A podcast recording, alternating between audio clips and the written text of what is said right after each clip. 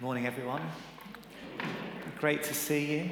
Such a faithful bunch. So, when I look out at other congregations, the faces sort of change from week to week. But what I see here is you coming week on week on week, and it's, it's a real blessing. And I think that's one of the strengths of our church, actually. Lord, we thank you for each other. Thank you that. Um, those numbered amongst us this morning think it's important to come and worship you, think it's important to come and feed on your word. Lord, we're hungry for you and we're um, keen to cooperate with you, but we recognize that life's circumstances change and some of the things we used to be able to do in the past, maybe we can't do so much now.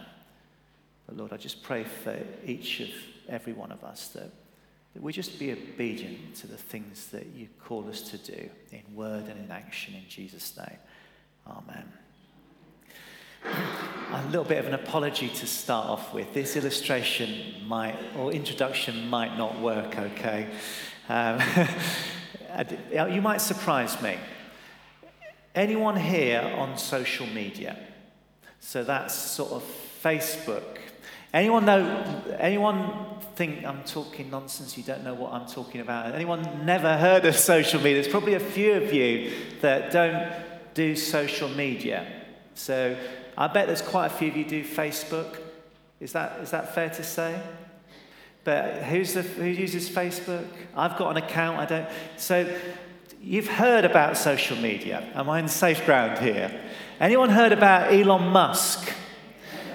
Tesla cars, yes? Richest man in the world. And with that, Twitter, he's, he's put a bid in, I think it's $44 billion to buy Twitter. And he put a statement out. Everyone heard of President Trump? Yeah. he, he used Twitter, we know that. And even if we're not on Twitter, I'd be surprised if we haven't heard on the radio, seen on the television, or read some of his tweets, which are short messages that he used to pump out. Well, Elon Musk, Tesla car person, um, has um, 44 billion for Twitter. Um, just as a bit of an aside, you won't be able to see this, but on the front of um, the week, there's a picture of Elon Musk. Anyone see this? Anyone get the week round here? And he's holding a, a there's a cage there, and the birdie has got out of the cage. Does this remind you of James Bond or the big chair and everything, stroking the, the cat? Yeah? Stroking the birdie. The birdie is out of the cage. When he put his $44 billion bid in, for the birdie, he said this a tweet Free, free speech is the bedrock of a functioning democracy, and Twitter is the digital town square, town square important to my sermon, uh, where matters vital to the future of humanity are debated. This is a very big town square. It has 400 million users, people like Elon Musk and Donald Trump when he's allowed to do tweeting. I'm not looking forward to that. They scare me. But they have a lot of people listening and interacting. And the, the fear is I mean, he's into free speech.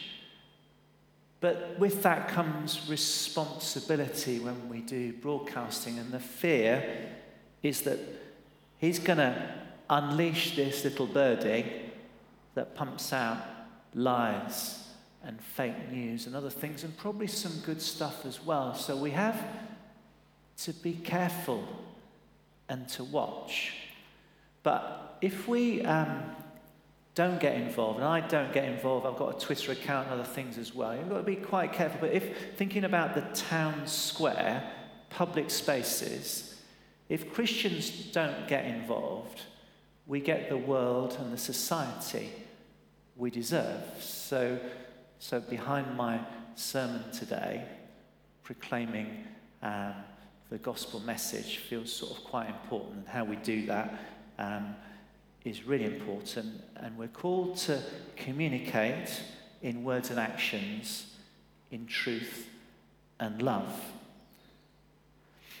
Um, for different ones of us, our town square is going to be different.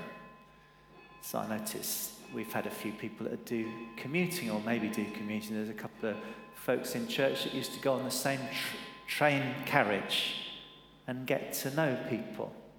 Uh, that's been disrupted because of COVID. That's a town square. It could be a cafe or a club or a sports club or a school gate or um, maybe for some of us, um, it's on, it used to be, for me, I used to watch a lot of kids' sport. So it might have been on the sideline of a, a sports field, but it's going to be your town square where you have influence is going to be different for each of you.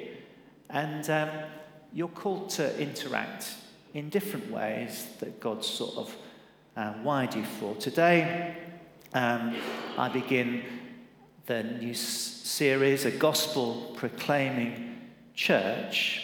And the church came into being in a city square, not a town square, on the streets. Peter proclaiming an offer of salvation through repentance and faith, an offer of eternal relationship with God.